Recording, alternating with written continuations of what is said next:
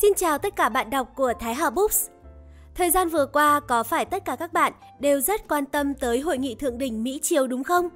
Tổng thống Donald Trump đã mang đến cho bạn những cảm xúc gì? Sự uy nghiêm của một nhà lãnh đạo, sự thân thiện của Tổng thống Trump khi đến Việt Nam hay sự ngưỡng mộ của bạn đối với ông ấy? Rất nhiều bài báo đã viết về những chủ đề như thế. Và hôm nay, Thái Hà cũng mang đến cho các bạn một thông tin vô cùng lý thú về vị Tổng thống này. Từ khi Trump đương nhiệm, nước Mỹ đã trải qua những khoảnh khắc dở mếu dở cười trong tâm trạng thấp thỏm triền miên. Vậy bí mật gì đang bị che giấu sau bức tường của Nhà Trắng? Chương trình Reading Books của Thái Hà sẽ kể cho bạn nghe về những câu chuyện ấy. Tất cả được dẫn từ một phần của cuốn sách Fear, Trump ở Nhà Trắng. Ngay sau đây, chúng ta sẽ cùng đến với chương 1 viết về những hành động kỳ lạ của Trump tại Nhà Trắng, cũng như quá trình một tân binh như ông có thể đắc cử Tổng thống.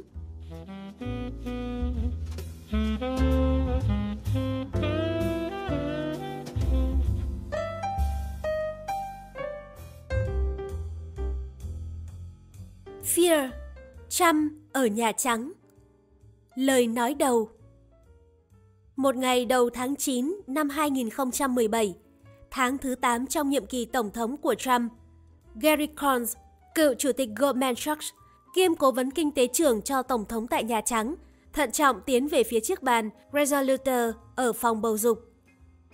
Trong suốt 27 năm ở Goldman, Cohn cao 1m9, hói đầu, sông sáo và đầy tự tin, đã mang lại hàng tỷ đô la cho khách hàng và hàng trăm triệu đô la cho bản thân. Ông tự cho mình cái đặc quyền được đến phòng bầu dục của Trump mà không cần đặt lịch hẹn trước, và Tổng thống cũng đã chấp nhận điều đó. Trên bàn là bản nháp bức thư của Tổng thống gửi cho Tổng thống Hàn Quốc với mục đích chấm dứt Hiệp định Thương mại Tự do Mỹ-Hàn Quốc, gọi tắt là KORUS. Còn hoảng hốt, nhiều tháng nay, Trump đã dậm dọa rút lui khỏi hiệp định này, một trong những nền tảng của một mối quan hệ kinh tế, một liên minh quân sự và quan trọng nhất, những năng lực và hoạt động tình báo tuyệt mật. Theo một hiệp ước từ những năm 1990, Mỹ đóng 28.500 quân ở Hàn Quốc và triển khai chương trình tiếp cận đặc biệt SAP, cung cấp những thông tin tình báo và năng lực quân sự tuyệt mật. Lúc này, tên lửa ICBM của Bắc Triều Tiên đã có thể mang đầu đạn hạt nhân tới tận Mỹ. Một tên lửa phóng đi từ Bắc Triều Tiên chỉ mất 38 phút để tới Los Angeles. Trong trường hợp Bình Nhưỡng phóng ICBM, các chương trình này giúp Mỹ có thể phát hiện sớm chỉ trong vòng vài giây. Tên lửa từ Alaska tới Bắc Triều Tiên mất 15 phút. Đây là một sự tranh lệch đáng kể về thời gian. Khả năng phát hiện ra một đợt phóng tên lửa chỉ trong 7 giây sẽ giúp quân đội Mỹ có đủ thời gian để bắn hạ tên lửa của Bình Nhưỡng. Đây có lẽ là hoạt động quan trọng và bí mật nhất trong chính phủ Mỹ. Sự hiện diện của Mỹ ở Hàn Quốc là điều sống còn đối với an ninh quốc gia. Việc Mỹ rút khỏi Hiệp định Thương mại KORUS vốn vẫn được Hàn Quốc coi là then chốt đối với nền kinh tế của họ, có thể phá hủy toàn bộ mối quan hệ bang giao này. Còn không thể tin rằng Tổng thống Trump lại sẵn sàng liều lĩnh đối với những tài sản tình báo quan trọng đến như vậy với nền an ninh của cả nước Mỹ.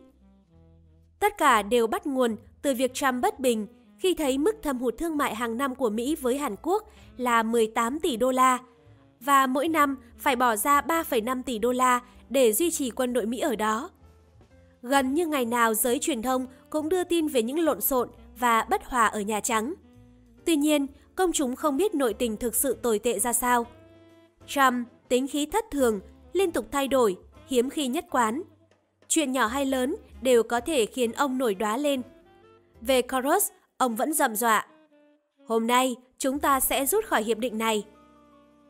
Nhưng giờ đây, bức thư kia nằm đó, đề ngày mùng 5 tháng 9 năm 2017, như một ngòi nổ đang trực chờ làm bùng lên một thảm họa về an ninh quốc gia.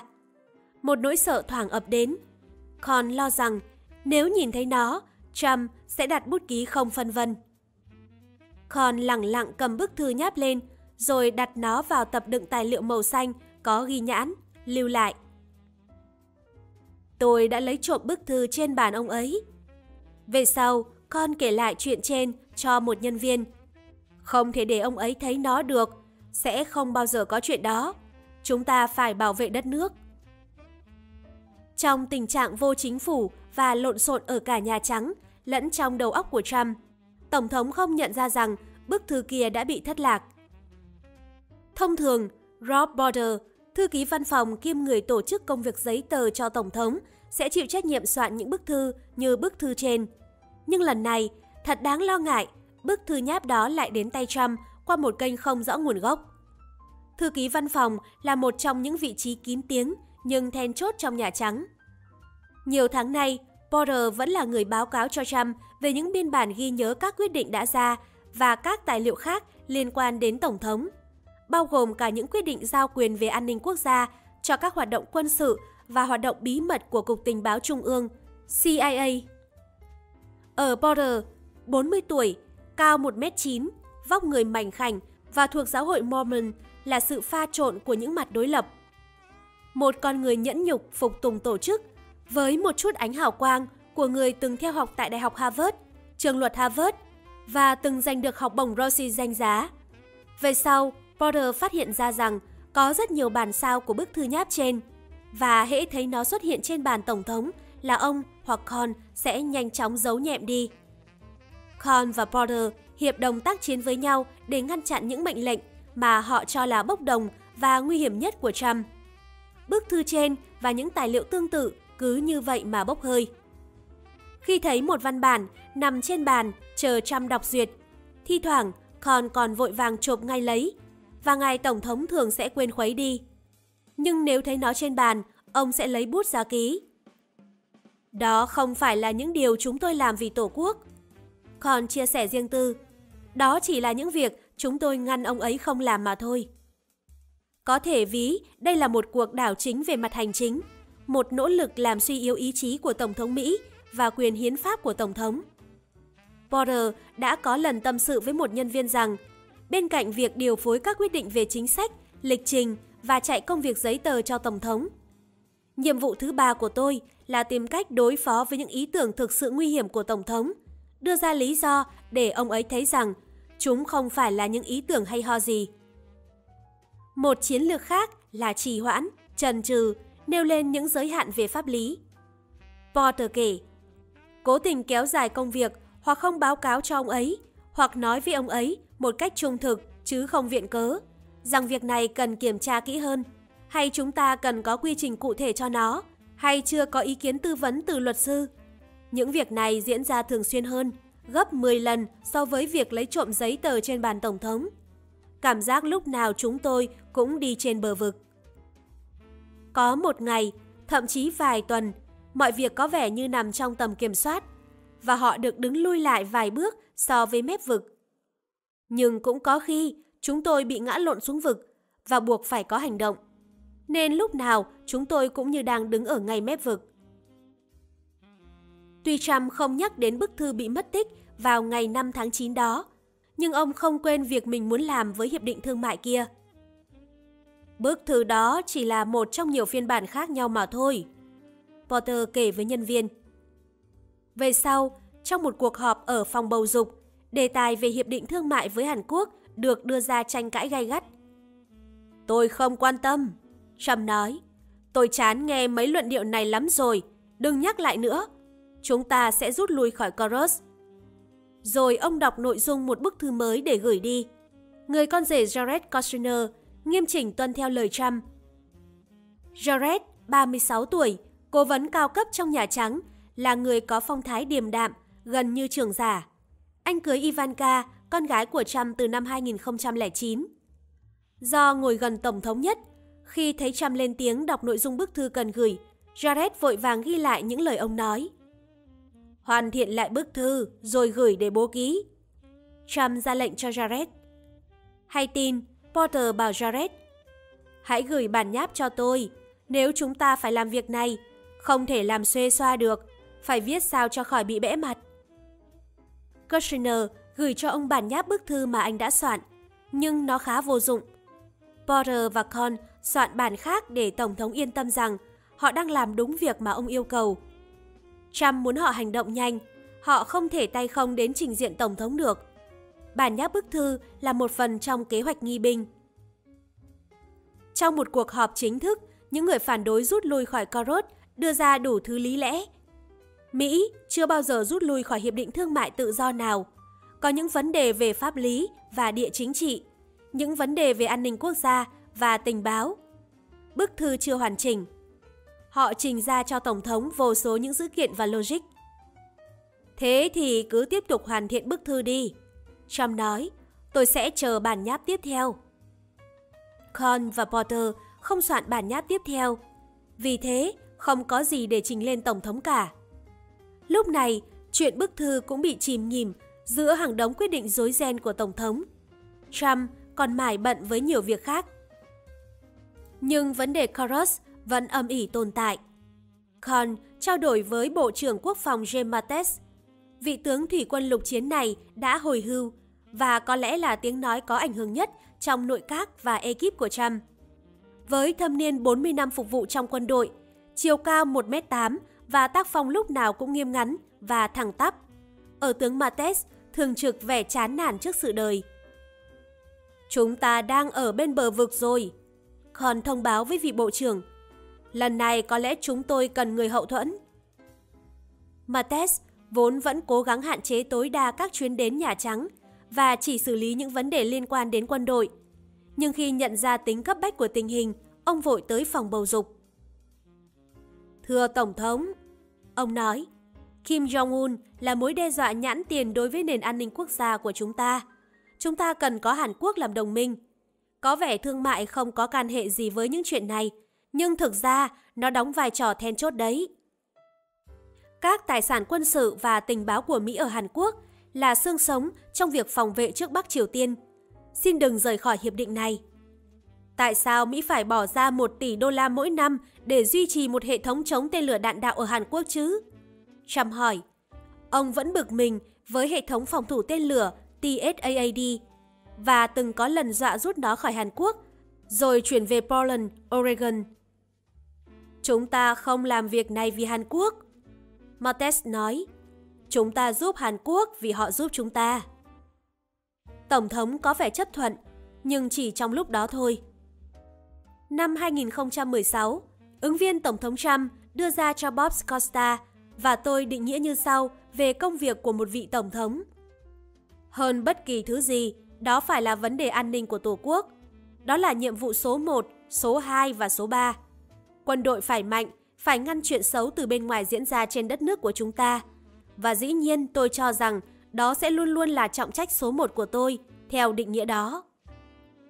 Trên thực tế, nước Mỹ năm 2017 bị trói buộc trong những lời nói và hành động của một vị lãnh tụ đồng bóng, khó lường trước và dễ bị kích động về mặt cảm xúc. Các nhân viên của ông đã hợp sức lại để cùng tìm cách ngăn chặn những cơn bốc đồng mà họ coi là nguy hiểm nhất của Tổng thống. Đó là một cơn suy nhược thần kinh của người đứng đầu quốc gia quyền lực nhất hành tinh này. Sau đây, mời các bạn đi vào chi tiết câu chuyện. Dịch nội dung thư chưa chốt, cần trao đổi thêm. Ngày mùng 5 tháng 9 năm 2017 Kính gửi Ngài Moon Jae-in, Tổng thống nước Cộng hòa Hàn Quốc, Nhà Xanh, Seoul, Cộng hòa Hàn Quốc. Đồng kính gửi Ngài Kim Huyên Trong, Bộ trưởng Thương mại, Bộ Thương mại, Công nghiệp và Năng lượng. 402 Hanuri, Taehero, Seyongsi 30118, Cộng hòa Hàn Quốc, Kính thưa các ngài, Hiệp định Thương mại Tự do Mỹ-Hàn Quốc, Hiệp định, trong hình thái hiện tại không đáp ứng được các lợi ích tổng quan của nền kinh tế Mỹ. Do đó, chiếu theo mục 24.5 của Hiệp định, nước Mỹ xin thông báo quyết định chấm dứt hiệp định này. Theo nội dung các điều khoản ở mục 24.5, hiệp định sẽ chấm dứt trong vòng 180 ngày kể từ ngày có thông báo này. Trong giai đoạn này, nước Mỹ sẵn sàng đàm phán với Cộng hòa Hàn Quốc về các vấn đề kinh tế mà cả hai quốc gia cùng quan tâm. Trân trọng kính thư Donald J. Trump, Tổng thống Mỹ. Robert I. Lighthizer, đại diện thương mại Mỹ. Keith, lưu lại. Bức thư nháp ngày 5 tháng 9 năm 2017 để gửi cho Tổng thống Hàn Quốc nhằm rút lui khỏi Hiệp định Thương mại. Gary Cohn đã lấy trộm khi bức thư đang nằm trên bàn của Tổng thống Trump ở phòng bầu dục để ông không thể ký và gửi bức thư đi. Chương 1 Tháng 8 năm 2010, 6 năm trước khi phụ trách chiến dịch tranh cử Tổng thống cho Donald Trump, Stephen Bannon, khi đó 54 tuổi và đang là nhà sản xuất các bộ phim chính trị cho cánh hữu, trả lời điện thoại. Ở đầu dây bên kia là David Boshi. Ngày mai ông có làm gì không? Boshi là nhà điều tra kỳ cựu thuộc nhóm đại diện cho Đảng Cộng Hòa trong Hạ viện, đồng thời cũng là nhà hoạt động vì chủ nghĩa bảo thủ, từng theo đuổi các vụ bê bối của vợ chồng Bill và Hillary Clinton suốt gần hai thập niên. Chào anh bạn, Bannon đáp, tôi đang cắt phim làm cho anh đây. Vòng bầu cử quốc hội giữa kỳ năm 2010 đang đến gần. Lúc này, phong trào Tea Party đang ở giai đoạn cao trào và phía Đảng Cộng Hòa cũng bắt đầu có động thái hành động.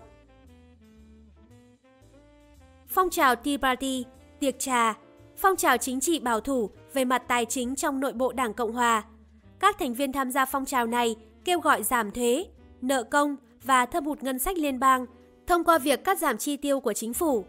Phong trào này ủng hộ các nguyên tắc xây dựng chính phủ quy mô nhỏ và phản đối chương trình chăm sóc y tế phổ quát do chính phủ tài trợ. Dev, chúng ta sắp có thêm hai bộ phim nữa. Tôi đang biên tập đây. Dạo này tôi phải làm việc 20 giờ một ngày. Ở Citizen United, Ủy ban hành động chính trị bảo thủ mà Bossy đứng đầu để sản xuất hàng loạt các thước phim chống Clinton. Ông đi cùng tôi tới New York được không? Để làm gì? Gặp Donald Trump. Bossy nói. Gặp làm gì? Ông ấy đang định tranh cử tổng thống. Bossy nói. Tổng thống nước nào? Bannon hỏi. Thôi nào, chuyện nghiêm túc đấy. Bossy nhấn mạnh. Ông đã gặp gỡ và làm việc với Trump từ vài tháng nay. Trump yêu cầu tổ chức một cuộc họp. Tôi không có thời gian cho mấy trò hề này đâu, anh bạn. Bannon nói. Donald Trump không đời nào đi tranh cử tổng thống cả. Quên chuyện đó đi. Tranh cử trước Obama ư. Hãy quên đi. Tôi không mất thời gian cho chuyện vớ vẩn này đâu. Ông không muốn gặp ông ấy à? Không, tôi không có cái nhã hứng ấy. Trump từng có lần tham gia vào chuyên mục phỏng vấn kéo dài 30 phút cho The Victory Session, chương trình trò chuyện chiều chủ nhật trên radio do chính Bannon quản lý ở Los Angeles, được mệnh danh là chương trình radio của người suy tưởng. Gã đó cả trớn mà, Bannon nói. Tôi nghĩ ông ấy nghiêm túc đấy. Bossy nói. Trump là một nhân vật nổi tiếng trên truyền hình và cũng có một chương trình khá đình đám, Dear Pranksters, từng là số 1 ở bảng xếp hạng trên đài NBC trong vài tuần. Đi gặp ông ấy thì có mất gì đâu chứ. Cuối cùng, Bannon đành tặc lưỡi nhận lời tới tòa tháp Trump ở thành phố New York. Họ lên phòng họp ở tầng 26. Trump nồng nhiệt chào đón hai người và Boshi khoe ông đã chuẩn bị một bài thuyết trình chi tiết. Đó là một buổi phụ đạo thì đúng hơn. Phần đầu tiên trình bày kế hoạch tranh cử ở vòng sơ bộ trong Đảng Cộng Hòa. Phần thứ hai là kế hoạch tranh cử Tổng thống Mỹ trước Barack Obama. Bossy giảng giải về các chiến lược bầu cử thông thường, bàn về quy trình và các vấn đề liên quan.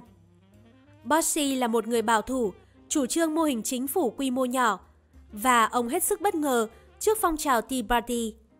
Theo Bossy, đó là một giai đoạn quan trọng trên chính trường Mỹ và chủ nghĩa dân túy của Tea Party đang lan rộng khắp đất nước. Chủ nghĩa dân túy là phong trào cơ sở để phá vỡ hiện trạng chính trị theo hướng có lợi cho người dân thường. Tôi là người làm kinh doanh. Trump nhắc họ, tôi không phải là chuyên gia tiến thân theo từng bậc trong chính trị. Nếu muốn tranh cử tổng thống, Bossy nói, ông phải biết dành giọt cả việc lớn lẫn việc nhỏ. Việc nhỏ bao gồm hoàn thành thủ tục đăng ký đúng thời hạn, các quy định bầu cử sơ bộ của chính phủ. Đó là những chi tiết lặt vặt. Ông phải hiểu về chính sách cũng như cách giành được sự ủng hộ của các đại biểu. Nhưng trước tiên, Bossy nói, ông phải hiểu về phong trào bảo thủ. Trump gật đầu. Ông có vấn đề về các vấn đề. Bossy nói. Tôi không có vấn đề gì với các vấn đề cả. Trump nói. Mà ông đang nói cái gì thế? Thứ nhất, chưa từng có ai giành chiến thắng trong vòng bầu cử sơ bộ của Đảng Cộng Hòa mà không bảo vệ sự sống cả. Bossy nói, và thật không may, ông lại nghiêng hẳn về phe ủng hộ tự do lựa chọn. Thế tức là sao? Ông từng quyên góp cho những ứng viên chủ trương cho phép nạo phá thai, tức là những người ủng hộ tự do lựa chọn. Ông đã đưa ra những phát ngôn. Ông phải bảo vệ sự sống chứ, phải phản đối chuyện nạo phá thai. Tôi phản đối nạo phá thai. Trump nói, tôi là người bảo vệ sự sống. Có hồ sơ ghi lại về ông cả rồi. Có thể xử lý chuyện đó mà. Trump nói, ông chỉ cần bày cho tôi cách xử lý là được. Tôi là người, ông vừa gọi nó là gì nhỉ? Bảo vệ sự sống. Tôi bảo vệ sự sống, xin cam đoan. Bannon ấn tượng trước kỹ năng biểu diễn của Trump và càng lúc càng ấn tượng hơn. Trump học rất nhập tâm và rất nhanh. Trông ông rất phong độ và ở ông toát lên thứ uy quyền khiến những người xung quanh phải chú ý. Ở ông có điều gì đó không tầm thường. Nhưng mặt khác, ông cũng mang dáng vẻ của một anh chàng bỗ bã trong quầy bar khi trả lời phỏng vấn trước truyền hình. Vẻ lanh lợi, hoạt bát đường phố, lĩnh hội được từ thuở nhỏ ở Queens. Theo đánh giá của Bannon, Trump giống với Archie Bunker, nhưng là một Archie Bunker hết sức tập trung. Vấn đề lớn thứ hai, Bossy nói, là hồ sơ bầu cử của ông. Ý ông là gì? Hồ sơ bầu cử của tôi nghĩa là sao? Tức là tần suất bầu cử của ông. Ông đang nói gì vậy? À, Bossy nói, tức là vòng bầu cử sơ bộ của Đảng Cộng Hòa. Lần nào tôi chẳng đi bầu. Trump tự tin nói, từ năm 18-20 tuổi tôi đã đi bầu cử rất đều đặn rồi. Thông tin đó không đúng lắm đâu, ông biết mà. Có hẳn hồ sơ công khai về lá phiếu của ông mà. Bossy, vốn là nhà điều tra của Quốc hội, đã có sẵn một chồng hồ sơ. Họ không biết tôi bầu cử thế nào đâu. Không không không, không phải cách ông bầu, mà là tần suất đi bầu cử của ông kia. Bannon chợt nhận ra rằng Trump không hề biết những kiến thức hết sức sơ đẳng trong chính trị. Lần nào tôi cũng đi bầu. Trump một mực khăng khăng. Thực ra tính cho tới nay, ông mới chỉ tham gia bỏ phiếu đúng một lần trong các cuộc bầu cử sơ bộ. Bossy phải đưa hồ sơ ra. Dối trá, Trump nói. Hoàn toàn dối trá. Lần nào tôi cũng đi bầu, tôi có đi mà.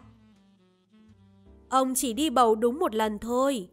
Bossy nói, hình như từ năm 1988 hay gì đó, trong vòng bầu cử sơ bộ của Đảng Cộng Hòa. Ông nói đúng. Trump quay ngoắt 180 độ, không hề chớp mắt. Lần đó là vì Rudy. Giuliani tranh cử chức thị trưởng thành phố trong một vòng bầu cử sơ bộ diễn ra năm 1989. Hồ sơ có ghi chuyện đó à? Có. Tôi sẽ giải quyết chuyện đó. Trump nói. Có thể những chuyện này là không quan trọng. Bossy nói. Nhưng biết đâu đấy, nếu muốn đi tiếp, ông phải có phương pháp. Tiếp theo là đến phần trình bày của Bannon. Ông nói về những yếu tố tạo đà cho Tea Party, vốn là phong trào không ưa gì tầng lớp tinh hoa. Chủ nghĩa dân túy ủng hộ tầng lớp dân thường vì biết rằng cả hệ thống đã bị thao túng. Nó chống lại thứ chủ nghĩa tư bản thân hữu và những giao dịch tay trong đang dốc xương dốc thịt tầng lớp công nhân. Tôi thích ý tưởng đó, tôi đúng là người như thế mà.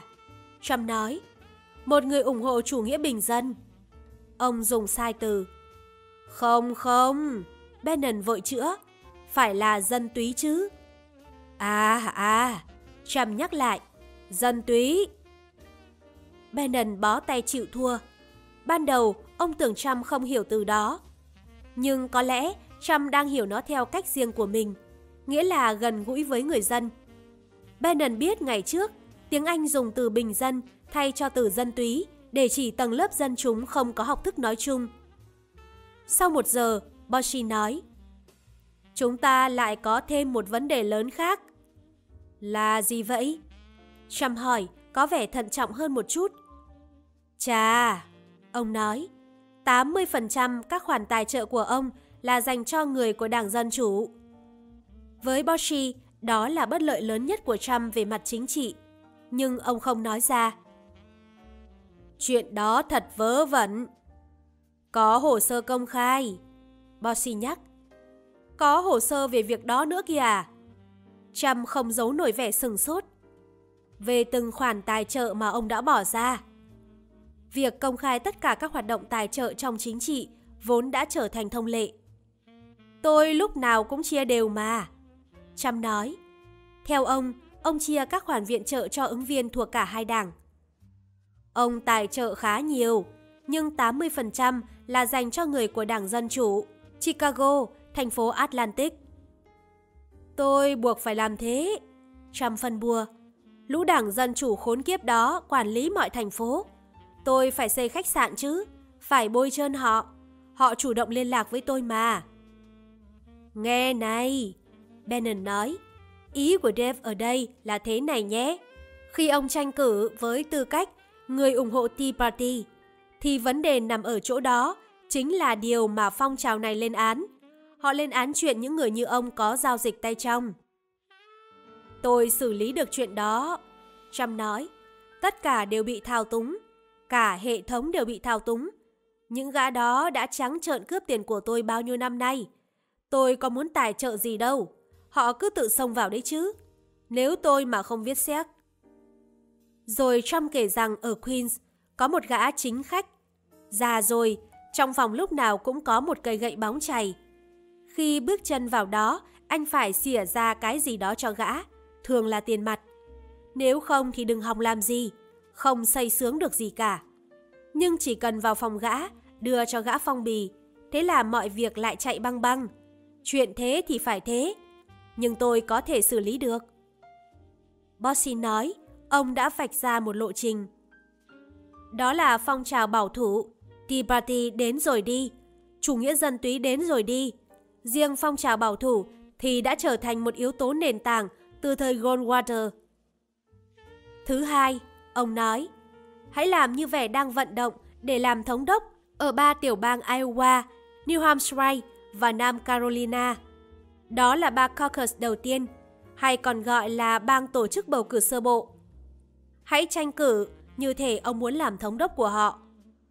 Rất nhiều ứng viên đã mắc sai lầm lớn khi cố gắng vận động ở 27 bang. Hãy tham gia vào ba cuộc tranh cử thống đốc trước để có bước khởi đầu thuận lợi. Nhắm mục tiêu vào ba bang. Hãy làm cho thật tốt ở đó và những bang khác sẽ theo. Tôi có thể làm ứng viên, Trump nói. Tôi có thể đánh bại họ, bất cần biết họ là ai. Tôi hiểu rồi, tôi có thể xử lý các việc khác. Mỗi lập trường đều được bàn đến và thương lượng lại. Tôi bảo vệ sự sống, Trump nói. Tôi sẽ bắt đầu đây. Đây là những việc ông cần phải làm. Boshi, hãy viết séc tặng cho các vị đại biểu quốc hội và thượng nghị sĩ, mỗi người từ 250.000 đô đến 500.000 đô la. Tất cả họ đều sẽ đến đây. Nhớ nhìn thẳng vào mắt họ, bắt tay nồng nhiệt rồi đưa xét cho họ. Vì chúng ta cần phải có dấu hiệu để nhận diện. Phải làm trực tiếp với từng người để họ biết. Bởi sau này, đó ít nhất sẽ là bước đầu tiên để ông gây dựng các mối quan hệ. Bossy nói tiếp. Hãy nói, tấm séc này là dành cho ông. 2.400 đô la, mức tối đa. Phải là séc cá nhân, đưa tận tay để hỗ trợ cho chiến dịch tranh cử của họ, để họ biết đó là khoản quyên góp của cá nhân ông. Như vậy, những người của Đảng Cộng Hòa sẽ biết ông nghiêm túc với chuyện này. Tiền bạc, Bossy nói, đóng vai trò trung tâm trong nghệ thuật tranh cử tổng thống. Về sau, điều đó sẽ mang lại những lợi ích to lớn. Hãy quyên góp cho ứng viên Đảng Cộng Hòa ở một số bang khó sơi như Ohio, Pennsylvania, Virginia và Florida.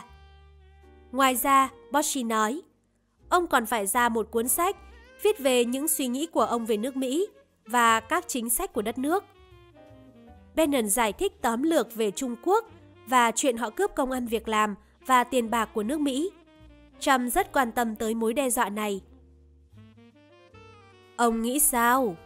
Boshi hỏi Bannon sau đó. Tôi khá ấn tượng với tay đó. Bannon nói. Về chuyện tranh cử tổng thống. Không có cơ hội nào đâu. Trước hết là hai mục cần hành động kia. Ông ta đời nào chịu chi xét. Ông ta không phải người viết xét. Ông ta ký vào mặt sau xét để trả thù lao cho hai người.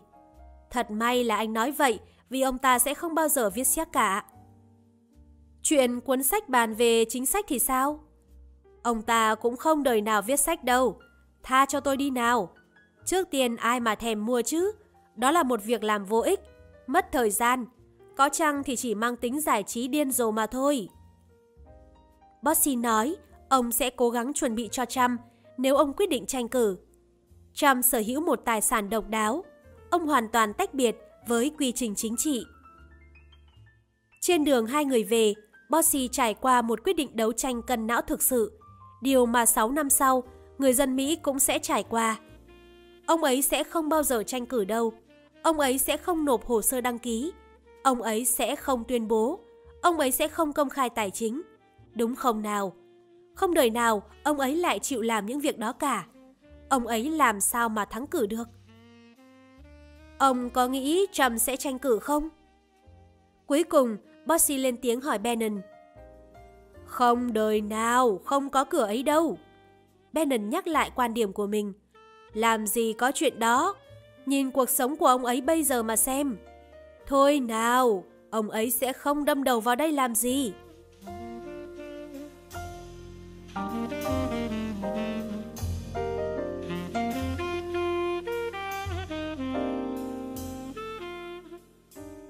Các bạn thân mến, hy vọng phần trích vừa rồi đã mang đến cho các bạn những thông tin hữu ích. Cuối cùng xin chào và hẹn gặp lại các bạn trong số tiếp theo của Reading Books. Chúc các bạn một ngày vui vẻ và tràn đầy năng lượng.